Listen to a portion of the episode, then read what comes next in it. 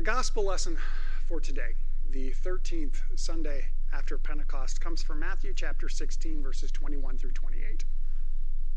From that time on, Jesus began to show his disciples that he must go to Jerusalem and undergo great suffering at the hands of the elders and the chief priests and the scribes and be killed, and on the third day be raised. Peter took him aside and began to rebuke him, saying, God forbid it, Lord, this must never happen to you. But he turned and said to Peter, Get behind me, Satan. You are a stumbling block to me, for you are setting your mind not on divine things, but on human things. Then Jesus told his disciples, If any want to become my followers, let them deny themselves, take up their cross, and follow me. For those who want to save their life will lose it, and those who lose their life for my sake will find it. For what will it profit them if they gain the whole world but forfeit their life? What will they give in return for their life? For the Son of Man is to come with his angels in the glory of his Father and then he will repay everyone for what has been done. Truly, I tell you, there are some standing here who will not taste death before they see the Son of Man coming into his kingdom. The Gospel of the Lord. Well, people of God, may the grace and peace of our triune God be yours today and forever. Amen. We utilize something that picks our scripture passages for us. It's called the lectionary. And sometimes the lectionary will jump us all over the place in terms of what the specific passages are. But sometimes we have direct continuations. Today is one of those later cases. This is a direct continuation, and we hear it within the very opening line from that time on. Now, if you caught our video last week, or if you were with us for worship last week, it's a direct continuation from what we just had. If you heard that last week or saw it, you know what I'm talking about. If not, we heard an, a moment in the verses that were directly before this where Jesus asked the disciples, "Hey, who do the people say that I am?" They respond with some of the responses that they've that they've heard, but then he asks, "But who do you say that I am?" And Peter, in a moment of Holy Spirit inspired proclamation, says, "You are the Messiah. You are the Son of the living God." And Jesus comes out and he says, Blessed are you, Simon, son of Jonah, for, for flesh and blood did not reveal this to you, but it is from my Father in heaven. Jesus reminds us, shows us that faith, this divine proclamation, is not generated from us. It's not a human oriented thing, but it's divinely inspired. That is what has just happened. And then there's they go through a little bit of a back and the forth, back and forth, and he says, Your name is Peter, and Peter means rock, and he says, And on this rock I will build my church, and the gates of hell will not prevail against it. That was all last week. But as soon as that's done, then we pick up here. And Jesus says, Okay, you've made, Peter, you've made this divinely inspired proclamation, an important one for all of us, one that we join in, one uh, the proclamation that we are empowered to make as well. And now Peter or Jesus says, now here's what it's going to look like. From this time on, he began to show them that the Son of Man must go to Jerusalem and suffer greatly at the hands of the elders and the chief priests and the scribes, and he will be killed and on the third day rise again. Now, this is the first time in Matthew's gospel, the first time that he makes this prediction about what's to happen. We call it the passion prediction, and it actually happens several times over the course of the different gospels. Uh, actually, within Matthew, Mark, and Luke, he says it like three or four times within each of them. So it's not, this is not the only time he says this. It's something ongoing that he continues to remind the disciples and the crowds of this is what it means to be the Messiah. Now, as we see, Peter, still the spokesman, he speaks up again. And when Jesus says, I am the Messiah, as you have said, now here's what it looks like, here's what that means, it's defying the expectations of what Peter thinks, given his experience, given his understanding of everything as a first century Jewish Palestinian guy. This is what he thinks the Messiah means. And when Jesus says, Yeah, that means that I'm going to be betrayed and suffer and I'm going to die and then rise again, Peter's like, No, that's not what it means. And so he pulls Jesus aside, probably with every great intention.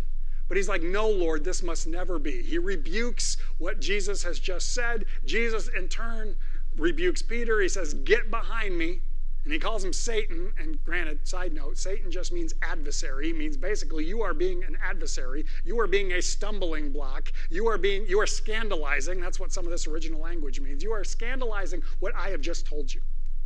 You are being a problem, so get behind me it's interesting that he says that. He goes on to talk about if any would be my followers, they must pick up my cross and come along behind me. If any is going to follow me, they need to be behind me, which is the place of the disciples, not in front telling me how to do things. I'm the divine one. I need to tell you what's going on. I've just done so. You don't like it. Tough cookies. Get behind me. I think Jesus is probably getting pretty blunt with Peter here. I mean, we don't know exactly, but I imagine that there's a little bit of a strong rebuke here as he tells Peter, hey, get behind me. Now, Peter gets kind of a bad rap here. He gets called Satan after all. I mean, that's kind of harsh. But Peter is a perfect example of how human we all are.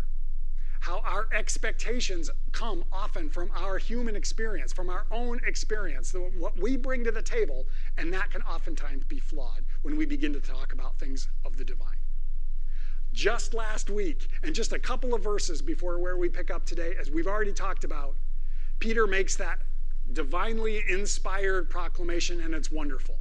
And then, what feels like two seconds later, he puts a very human foot in his mouth, and Jesus calls him on it. Last week, what we heard from Peter gives me hope that the Holy Spirit can use us to divine purposes.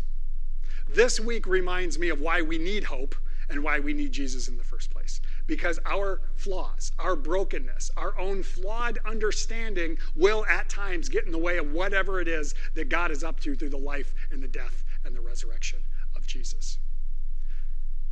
Now, oftentimes I call that the life, death, and resurrection of Jesus the Christ event that whatever it was that God was up to through the Christ event, which we kind of understand and we kind of don't, it seems to center around this one central message that we continue to hear over and over and over again. We start off with John the Baptist. Jesus picks it up, even though their methods are different. Repent, for the kingdom of heaven has come near.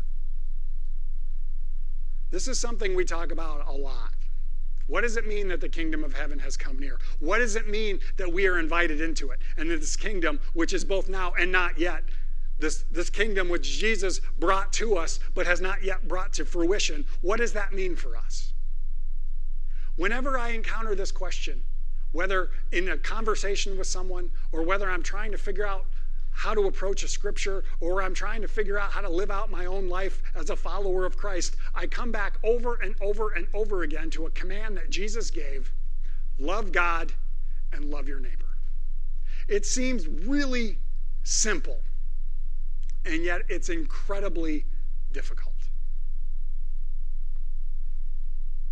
Since this pandemic has started, perhaps you've noticed, if you're a longtime member of our congregation or of our, our community, you've probably noticed a little difference in how we approach the scripture readings here for worship. Commonly, we have multiple readings in addition to the one that I preach from and the psalm. Now we're basically doing the psalm and we're doing whichever one I'm reading from. But every once in a while, that lectionary that I mentioned at the beginning, every once in a while that presents us with an alternate reading, one of the other readings that's so darn on the nose, we have to consider it and bring it in. And I'm going to do that again today.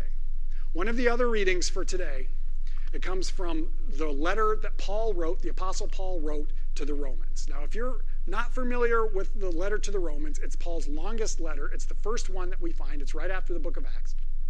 And it's the most complete theological argument that Paul lays out because he's talking to a community of, of Christ followers that he's never met before. He's kind of giving himself a theological introduction because he's planning on coming to visit them. That's the background. And so we get a lot of ground that gets covered from this letter of Paul to the Romans. And this particular part I think is very applicable for us as we consider this idea of what does it mean to live our lives in the reality of the kingdom of heaven, which Jesus brought near to us, as we embrace the identity follower of Christ. What does that mean? And I believe it's addressed in here. So I'm going to share it today. This is Romans 12, verses 9 through 21. Paul writes, Let love be genuine, hate what is evil, hold fast to what is good Love one another with mutual affection. Outdo one another in showing honor. Do not lag in zeal. Be ardent in spirit. Serve the Lord. Rejoice in hope. Be patient in suffering. Persevere in prayer. Contribute to the needs of the saints. Extend hospitality to strangers. Bless those who persecute you. Bless and do not curse them. Rejoice with those who rejoice. Weep with those who weep. Live in harmony with one another. Do not be haughty, but associate with the lowly. Do not claim to be wiser than you are. Do not repay anyone evil for evil, but take thought in, for what is noble in the sight of all. If it is possible, so far as it depends on you, live peaceably with all. Beloved, never avenge yourselves, but leave room for the wrath of God, for it is written, Vengeance is mine, I will repay, says the Lord. No, if your enemies are hungry, feed them. If you are they are thirsty, give them something to drink, for by doing this you will heap burning coals on their heads. Do not be overcome by evil, but overcome evil with good. This is very countercultural, what Paul writes here. These ways of, of, of being in this world. And it speaks very much against what I think the status quo tends to be. The society that we live in, that we are a part of now, puts a lot of emphasis on personal effort. It puts a lot of emphasis on power, on prestige, on wealth, on status, all of these things, fame, all of these different things. That's not what the Apostle Paul seems to be talking about here. And I can only imagine it's really not what Jesus envisions when he talks about the kingdom of heaven coming near. In the last couple of weeks, there's been a couple of different events that have happened. They're actually closely tied to one another. And they're pretty important. They come around every four years. You probably know exactly what I'm talking about. Both of our two major political parties here in the United States held their, their not annual, they're every four years, they're national conventions, the time when the various delegates, this time remotely, come together to cast their official ballot and and to nominate officially, to give the nomination for each political party to their candidate. Now, we've known for a long time who the two candidates were going to be. That was a foregone conclusion. But they accept it, and you know, that's what goes on. Now, of course, this year was different because of COVID 19. They weren't able to gather in large groups or the great big huge stadiums as they normally do every four years. It was more remote, it was done from, from a distance. Well, one thing was in common between both of them, and that was that there were a lot of speeches. Now, that's pretty normal. There typically are a lot of speeches. And as I watched aspects of both of them, both parties, I think, were kind of guilty of this. Over the course of the speeches, some, not all, not everyone, but most would falter or they would step into the realm of this is what's wrong, this is who to blame for it. And that, to me, is really disappointing. That's really discouraging. And it speaks to what I consider to be the brokenness of our election situation these days. What I have noticed over the years is it's not so much this is what I think and this is some of the, the issues that I see and this is how I want to try and address them. And we talk about things that way. It becomes this is what's wrong, this is who to blame for it, and if you don't like it, vote for me. Both sides do it. And regardless of my own political leanings, and yes, I do have them, and regardless of your political leanings, and I know you have them too, both sides are guilty of it. And it's downright disgusting when we see that, when we hear who's to blame. They are the enemy.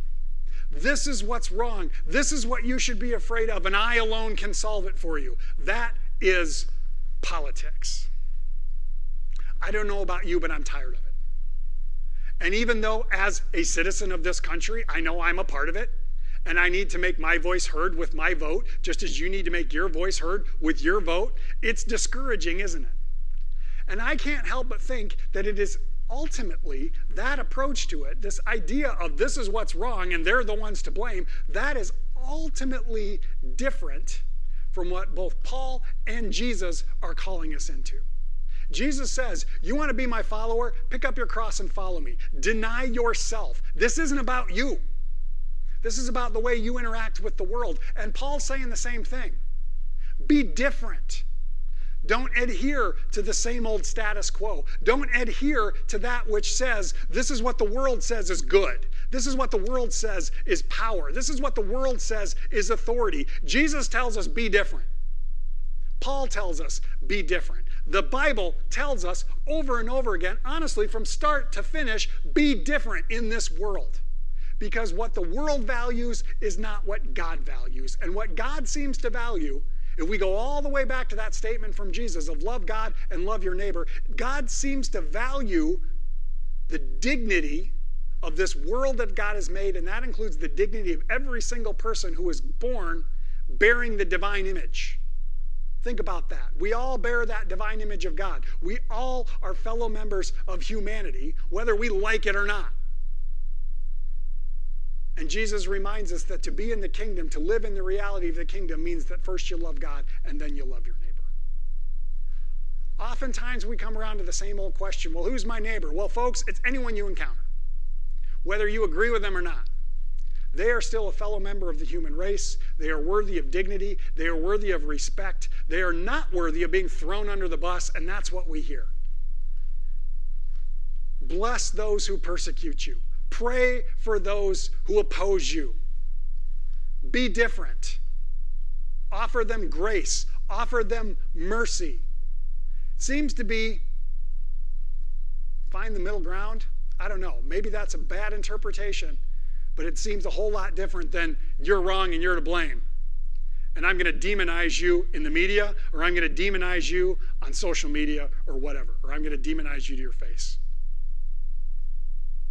I can only think that our efforts to live in the reality of the kingdom of heaven, which is so ultimately different than the powers of this world, it's not just about morality, it's not just about living perfect lives, it's about treating one another like the kingdom is real. Because every single person is a recipient of it, whether we like it or not, whether we agree with them or not. Now, again, I'm not telling you you have to like everybody. There are certain people that we just can't stand, and sometimes it's better to not be around them. And maybe loving them means not subjecting ourselves to them and causing issues. But ultimately, I think the takeaway from all of this, all of this stuff, given our current state, given the current moment that we're living in, this specific point in time, we are being invited by the power of the Holy Spirit. We are being empowered by the Holy Spirit to be different in this world. That's the call to not adhere to the status quo, to not fix our eyes on the idolatry of what the world says is good, but to claim allegiance, to love the one who made us in the first place, and to love those whom are also made by the same one. Where do we go from here? What do we do from here? How do we move forward? Can we move forward? Can any of us, because of course we all screw this up, and I'm including myself with. I don't want you to think I'm up here railing because, yeah, I'm getting a little bit worked up. I don't want you to say or to think that I think that I've got it all figured out, that I do this perfectly. I've got my own biases, I've got my own shortcomings, I've got my own things that I stumble on almost every single moment. And I see the need to repent and turn away from it. At least with some of those things. But I also know that I've got my own blind spots, and I'm sure you do too those things that some people have been kind enough to point out to me. So when someone does that, can we recognize? Mm-hmm, maybe I need to think about this. Maybe I need to turn away from this. Maybe this is the, the nudging of the Holy Spirit for me to live in the reality of the kingdom just a little bit different than what I'm doing now. Maybe I've missed the mark here. That idea of missing the mark, that's the literal interpretation of the word sin if we go all the way back to the original language. To sin means to miss the mark. We miss the mark of what God hopes for us and what God intends for us. But the wonderful thing about when we miss the mark is there's this great thing. It's part of the original message that we've already talked about today love God, love your neighbor, but it stems from the idea of repent, for the kingdom of heaven has come near. Repent means turn away from and turn back to the one who puts us on the straight path. Fix our eyes on Jesus, fix our eyes on God, the one who made us in the first place and the desires love and joy and freedom and patience and kindness and goodness and all of this different stuff that we hear about over and over and over again in the scriptures. No, we don't do so perfectly. Because even though the kingdom of heaven is near to us and has been for 2,000 years, we are still living in the reality of a broken and flawed reality. And we are still broken and flawed as well. Thanks be to God for the grace of God that was made real through the life, death, and resurrection of Jesus, which he is predicting today. Because that enables us to live in the reality of a kingdom that is different than this broken reality that we are a part of that we can live our lives in a way that might just help bring it to fruition. Maybe, just maybe. That seems to be the call that we're at. And in the midst of all this craziness, what do we do with that? Well, maybe we get uncomfortable. Maybe that's where we start. Maybe we get uncomfortable in the fact that, hmm, why is this hitting close to home? And we begin to reflect on that because maybe that's the Holy Spirit working in us too. Maybe we begin to look for ways that we can react a little bit differently maybe we begin to look for ways where we can recognize the common humanity of one another. And maybe we can step away from all those things that we have done so often that have caused hurt and pain and turmoil, whether as individuals or as a society, and every level in between. I started this whole thing off talking about some personal angst, some personal disgust with what I see from the political realm. I talked a little bit about how we are called to be different. We are called to be separate. We are called to step away from that stuff and be different in this world. And I believe with every atom of my being that whatever it was that Jesus was bringing into existence through his life, death, and resurrection, it was not for us to continue to cozy up to the status quo. And it sure as heck wasn't that we, as faithful people, would cozy up to one political party or the other. We're called to be different from it. Because, folks, let me make one more point, and Jesus alludes to it. When faith cozies up to a political power, people die. Whether you like it or not, whether that makes you uncomfortable or not, I actually hope it does because we should be uncomfortable with the ways that we have done that. The scripture reminds us of this, and Jesus reminds us of it today. When a faith practice cozies up with a political entity, Jesus dies. Now, the good aspect of this, if there is one, is that God was able to take that and bring something good out of it. It doesn't always make sense, it's not always easy, it's not always something that we can easily just get or understand. And just like Peter, sometimes we can get a glimpse of it and make proclamation of it, and in the next instance, we can screw it up because our humanity comes through. This is why we need Jesus in the first place. This is why we need the grace of God in the first place. This is why I am so grateful for the love of God in the first place to overcome the flaws that we are all a part. May we cling to that as we try our best to be different in this world and when we seek redemption and we seek forgiveness in the times when we screw it up. This is the gospel. God loves you enough to make this possible. Jesus made it possible, and Jesus brought the kingdom of heaven near to us. So let's live our lives in a way that reflects it.